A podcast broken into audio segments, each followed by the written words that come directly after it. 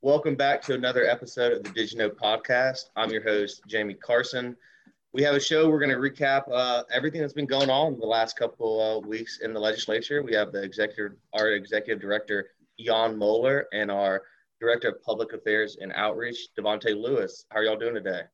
Doing great. Uh, you know, back at the office on a trial basis here um, after a couple of months of quarantine. So slowly but surely, uh, life is returning to normal, and and uh, you know things are starting to feel normal when uh, you look at the Capitol and things are, are a total mess. That, that kind of feels like normal.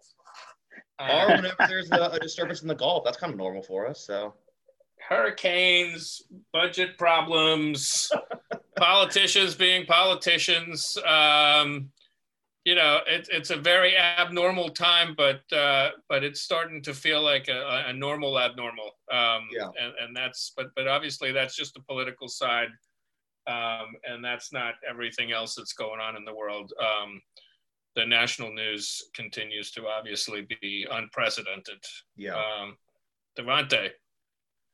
Yeah, I mean, I, I was going to say the exact same thing. I mean, when when when the capital is moving, I guess we're back to normal, and so um, we are existing in a policy uh, apparatus during probably one of the most interesting times, at least in 50 years for this country. I mean, I don't think we've seen a combination of events um, in a while. So it's it's it's a it's an interesting time, but I think it's also a time where we're going to see what type of policies really come out on multiple different fronts.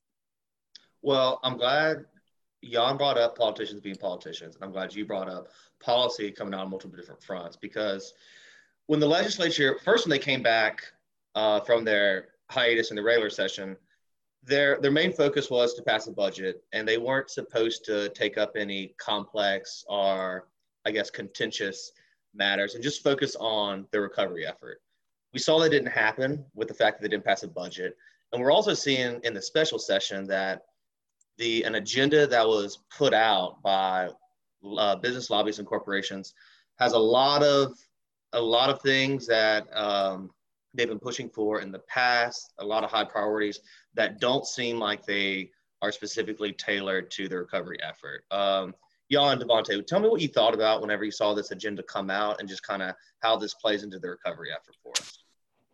Well, it's really interesting because you know obviously we're in an unprecedented um, economic crisis here. You know, unemployment is is approaching twenty percent, something nobody would have predicted at the beginning of the year, uh, and so everybody's focused on um, on the economic recovery. And so you have two very different approaches that have been taken here. You, uh, the governor uh, created the Resilient Louisiana Commission and the legislature, uh, the House and Senate created their own, uh, uh, you know, resilience commission or, or you know, economic recovery commission. Um, the governor's panel was kind of reflective of the makeup of the state. You had business folks on there, you had academics on there, you had some politicians on there, uh, and you also had some community folks on there. So, so it was uh, something that really kind of reflected uh, more or less, and, and no, no commission is perfect, but the broad cross section of Louisiana. The legislature took a very different tack. They put on their recovery commission almost exclusively, as you said, uh, corporate representatives and lobbyists.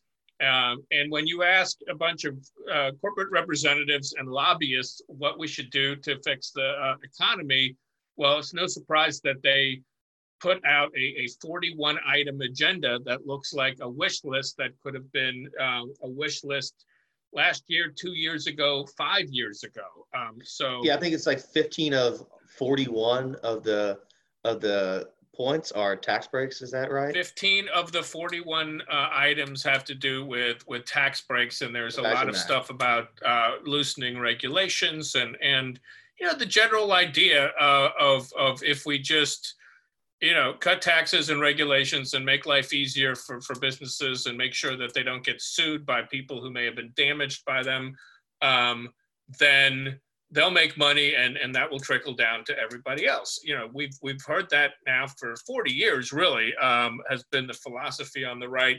Um, that's certainly the philosophy of these, these folks who wrote that agenda.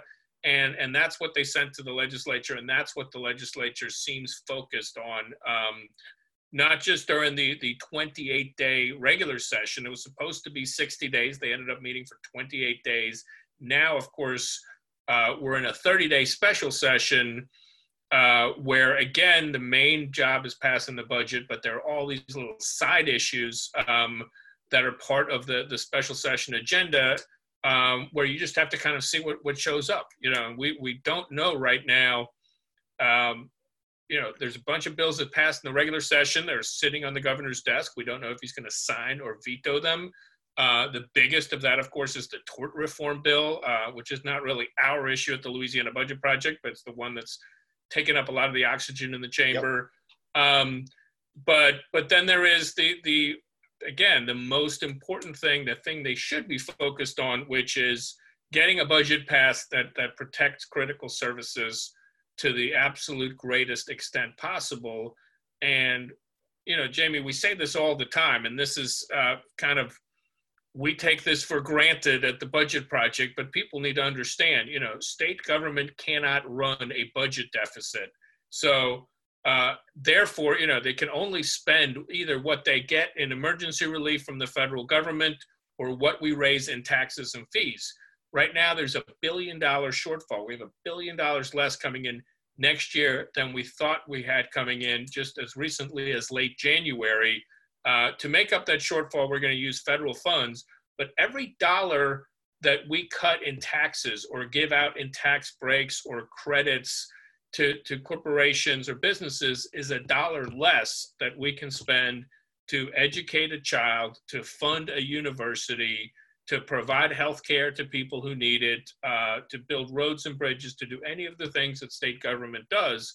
So, so uh, you're not really stimulating the economy with these tax cuts at the state level uh, because we can't run deficits. Uh, what you're really doing is creating an opportunity cost. You're taking money from one important thing and giving it to something else. Um, and so that's why we think those are so dangerous. I got off on a tangent here, but uh, but that's. Well, I mean, also, I, I know people in general have short memories, but we, we we saw after the Great Recession how what you do when you build in these structural deficits year after year after year when you try to goose the economy like this. So Davante, I want to bring you in. What with being our eyes and ears on the ground, what are what are members saying about uh, the agenda that's being pushed out and just kind of where the budget negotiations are right now? Yeah, I think the agenda itself was very complex. We didn't really see the call until um, the week prior to the start of the special session. So it was kind of really kept under wraps. Um, a good chunk of members uh, in the Democratic caucus said they didn't see it until it broke on social media. Mm. Um, so I think that was part of the issue when you had a legislative advisory task force kind of creating the decision. Um, it made it very hard for members to say. I think also um, the call is interesting in itself. I mean, since we revised our Constitution in 1954, this is only the second time that leaders of the legislative branch have brought themselves into a special session via petition. Uh, the only other time they did this was in 2011 to handle redistricting after the census. So this was also um, not only unprecedented in the way that it was derived, it's also unprecedented in just kind of the context. And I see, I think the, the challenge really is going to be uh, measuring the issues about recovery. I think we already heard President Cortez say uh, this weekend that there's more than a 50 50 chance that there will be another special session in the fall, clearly showcasing that this special session kind of didn't have a very immediate focus. I mean, I think another challenge that we're also going to uh, see along the way is, is, is on the budget. I think there has been some serious negotiations there, but there's still a severe disagreement over spending some of the CARES Act funding. Um, you saw that uh, some members moved to take $300 million of the appropriated $800 million that was supposed to go to local governments to create a state version um, of a small business program along the lines of the PPP program that we saw from the CARES Act.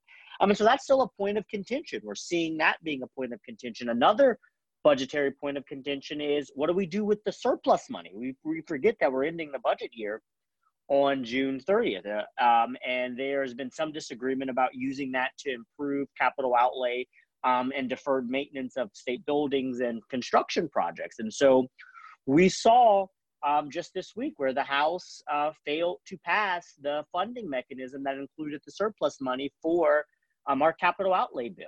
Um, and it's going to be a point of disagreement. So we're seeing that even though the overall budget has seen some uh, progress and movement, that there's still uh, some disagreement, but we will see the budget take place on the House floor on Wednesday, and we'll see exactly where they're going from there. But that's kind of like what's been happening at the Capitol. And I'm glad you brought that up because even in these this budget debate, the appropriations committee isn't accounting for the millions of dollars in tax breaks that are kind of being floated around. So where do we see the the the next line of budget neg- negotiations as, as they move forward, Jan? Uh, well, like Davante said, the, the bill now goes to the House. Mm-hmm. Um, the, the, House will take it up. Usually, when these things get to the floor, there's not that much horse trading. You know, what you usually will see on the floor is, uh, you know, some some amendments that everybody kind of agrees on uh, behind closed doors, if if they have those. Um, and then one or two stray members might have some money that they want to redirect to their districts and, and take it somewhere. So you'll have a few fights here and there. Uh, you know, the irony of budget debates at the Capitol uh, and I've watched this time and time again over the years, is that they tend to be more controversial the more money there is to spend. So if if they had not if there had not been a pandemic, um, you know, you remember in in as as late as February, we were heading into a pretty good budget year. You know, there was extra money, there was a surplus out there. Um, there was money in the budget for teacher pay raises. There was some money for early childhood education. Um, there was money for higher ed, additional dollars. You know, we're finally going to start to reinvest in our public colleges and universities.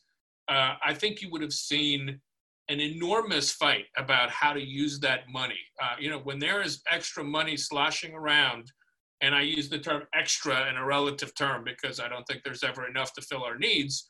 Um, that's when you see everybody trying to get a piece of that pie and a big, big fights when there's no money, you know, when you're in a billion dollar shortfall uh, and all you're trying to do is plug holes, the legislature tends to get pretty compliant. You know, nobody wants their fingerprints on those budget cuts. So if the governor comes out and recommends, you know, this is how we plan to fill the holes, generally they'll agree to it. So so I don't think right now we're going to see those big fights over uh, over the operating budget. The big deal. The big thing we need to watch right now is, like you said, these tax cuts and these tax breaks.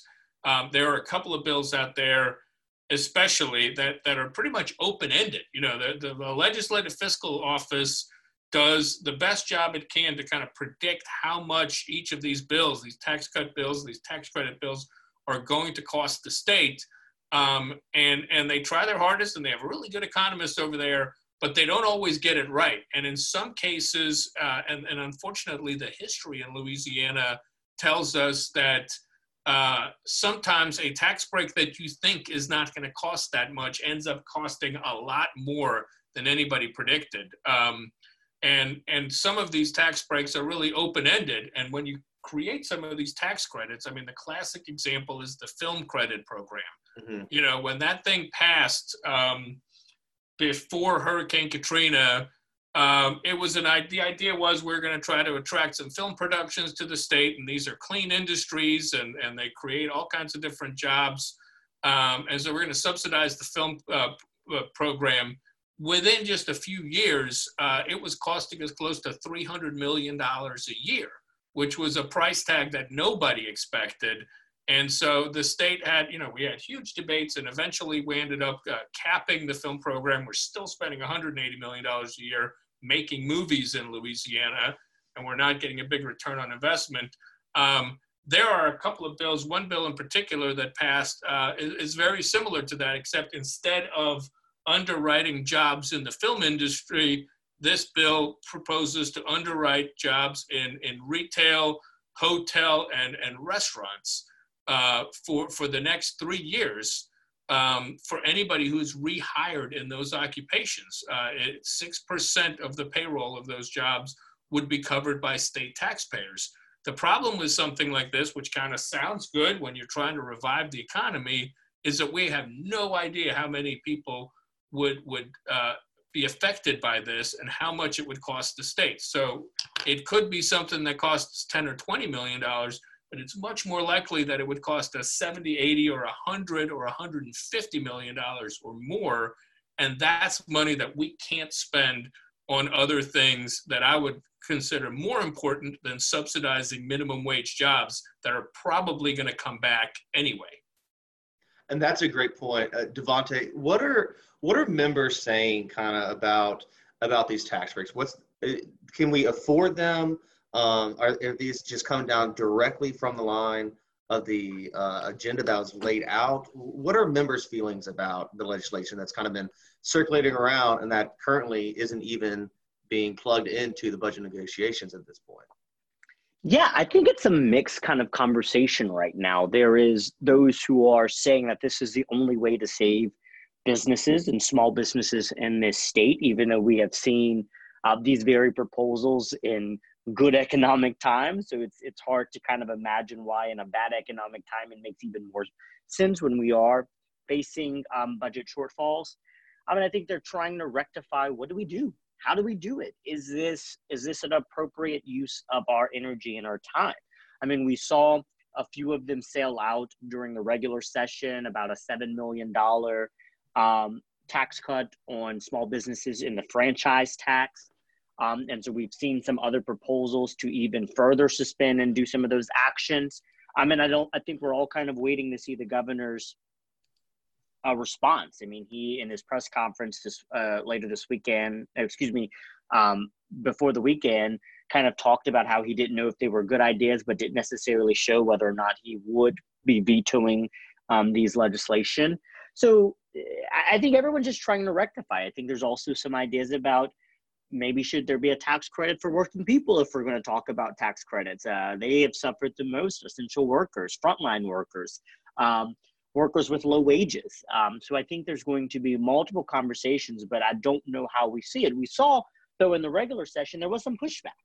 Um, some of the more aggressive tax plans were amended or not even passed. So I think there is still an uneasiness across the board, across the body, um, to do some things. But when you have significant push, as John talked about, from the legislative task force that are saying this is the only thing to bring recovery to Louisiana's mom and pop small businesses, I think it makes it very hard. So we're just going to have to wait and see and really kind of keep the focus that um, we cannot have, we can't make this a two prong equation where either we prop up small businesses or we deplete state resources and not provide the goods and the services to the people of Louisiana.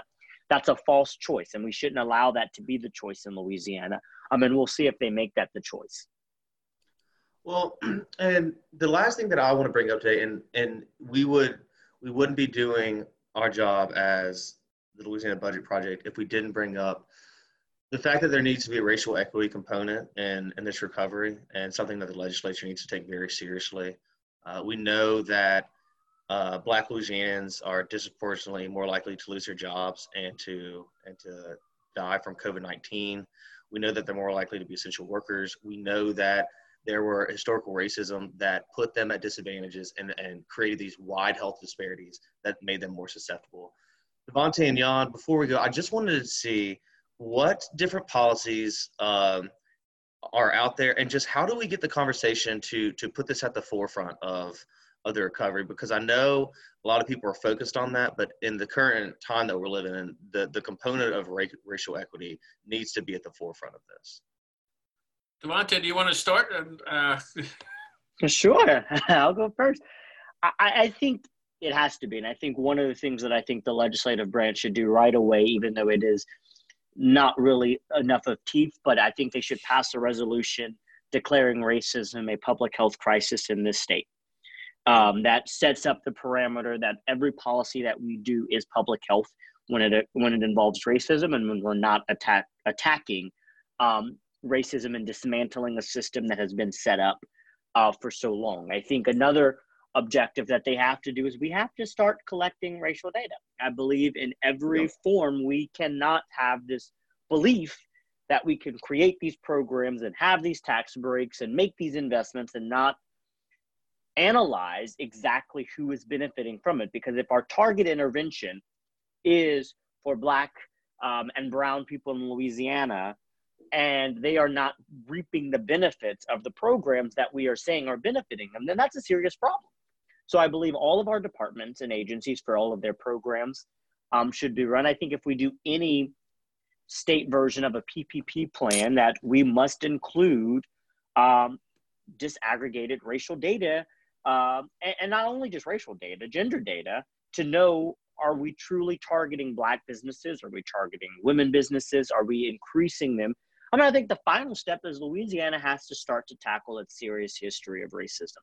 Yeah. Um, and that means we have to start looking at public policy as we know public policy is not race neutral. We know every policy has a racial impact, regardless what the intentions of the said policy is. Um, and so I think the final solution that we have to do is we have to start having the same type of conversations we have on fiscal impact with racial impact. That we need to create a process where when we are passing legislation, when we are creating policies, that we are upfront looking at the racial implications that this policy could have on diverse communities in this state um, and being able to assess them in the moment rather than waiting year or two or three years down the line in some type of assessment of a tax credit or a budgetary con- uh, control item or a policy to then say well wait a minute it's disproportionately hurting african americans or, or women or our, our Latino brothers and sisters. And so I think that is the key is just recognizing it and being upfront to say we have to look at it from the start and rather than kind of this um, reactionary view that we take sometimes where we look at it on the back end when we should have been more proactive and assessing whether or not this will have a racial impact from the start. Uh, I, I, think Davante said it extremely well. He, he's he's exactly right, and I think yeah, number one, we need more data. Mm-hmm. We don't have enough data on the way uh, policies affect different groups in, in our state. And so we need to, to require the state to do a better job of collecting this data and then using this data. But then we also need to think about some, some obvious low hanging fruit type policies that we can do. For example, we know now, uh, and we should have known before, uh, who the essential workers are. And, and, and that essential workers aren't just doctors and nurses, but anybody working on the front lines, often for low pay. And we know that they are, are disproportionately, that they are more likely to be uh, uh workers of color, uh, whereas white workers are more likely to be able to work from home or, or in, in, in a safe environment. So we could, uh, again, make sure that, that workers have the PPE that they need, but also that they're paid a fair uh, wage, that they have access to sick leave, that, that uh, our tax structure is no longer upside down so that the people who uh, are uh, make the most money in Louisiana pay taxes at the lowest rate, which is the case right now. That's because we have a sales tax, uh, what the highest sales tax in the country, or I think we're below Tennessee by uh, a hundredth of a percent um, you know, the, the way our tax structure is is structured right now is structured against people of color. Uh, it disproportionately hurts them. Again, wages are too low, benefits are too low, um, and and you know the way we invest public dollars in this state um, is one of the reasons that that we have the disparities that we have. Uh, you know, we did not get to this giant gap in in wealth and opportunity um, and outcomes in Louisiana by accident. It was the result of policy choices, hundreds and thousands of them made throughout the decades. Um, and so it's in our power to change those policies. Uh, hopefully, this moment as a nation and as a state um, uh, which is highlighted. You know, it's uh, we always say George Floyd was the spark, but these fires have been burning for a long time. now that they are burning so brightly that everybody can see what we have created with, with centuries of, of, of racist policies uh, that, that often, you know, incarceration. We didn't even start talking about, you know, Louisiana is still the most incarcerated state in the world. Mm-hmm. Um, and, and that's, you know, disproportionately affects people of color, have destroyed entire communities where, where men have been just taken out of those communities and incarcerated. Um, and that's a phenomenon that we didn't have in this state as recently as the early 70s. Um, so there's a lot of places we can go with this. Um, I think uh, as difficult as a moment this is, as, a, as difficult a moment as this is for the country, the fact that it has shined a light on these disparities uh, hopefully will be, uh, you know, the next step is going to be the hardest. Uh, now that we all know about this, uh, including people who would rather maybe not think about these things as part of their daily lives. And I'm speaking to those of us who are white. Mm-hmm. Um, the hard part is doing something about it. And so that, that's something we're going to continue to work on at the Louisiana Budget Project. I know there are a lot of other organizations out there working on it, but it also is just going to take ordinary citizens um, who who don't think about this stuff every day, but but hopefully see the disparities, um, see uh, these policies for what they are, to want to work to change them. Um, and so uh, hopefully this is a time of opportunity uh, for the country, uh, not a time of despair. And, and I think that's how we have to look at it. No, I completely agree. Um, it's it's something that needs to be front and center in the recovery effort. Uh, it wasn't something that was front and center in a lot of people's minds, but it certainly is now. Uh, I want to thank Jan Moller and Davante Lewis for coming on today. We'll certainly be updating you as this special session uh, comes comes and goes, and uh, they craft a budget. Um, anything else y'all want to say before we go? Don't forget to subscribe to the Daily Dime and, and get our emails. Uh, they're free. Um, and we'll only spam you once a day, two at most. um, and it's not really spam if you sign up. Exactly. It's all it's all important information that that you need. all right. Well, thanks again uh, for coming on, and uh, everyone listening. Have a great day.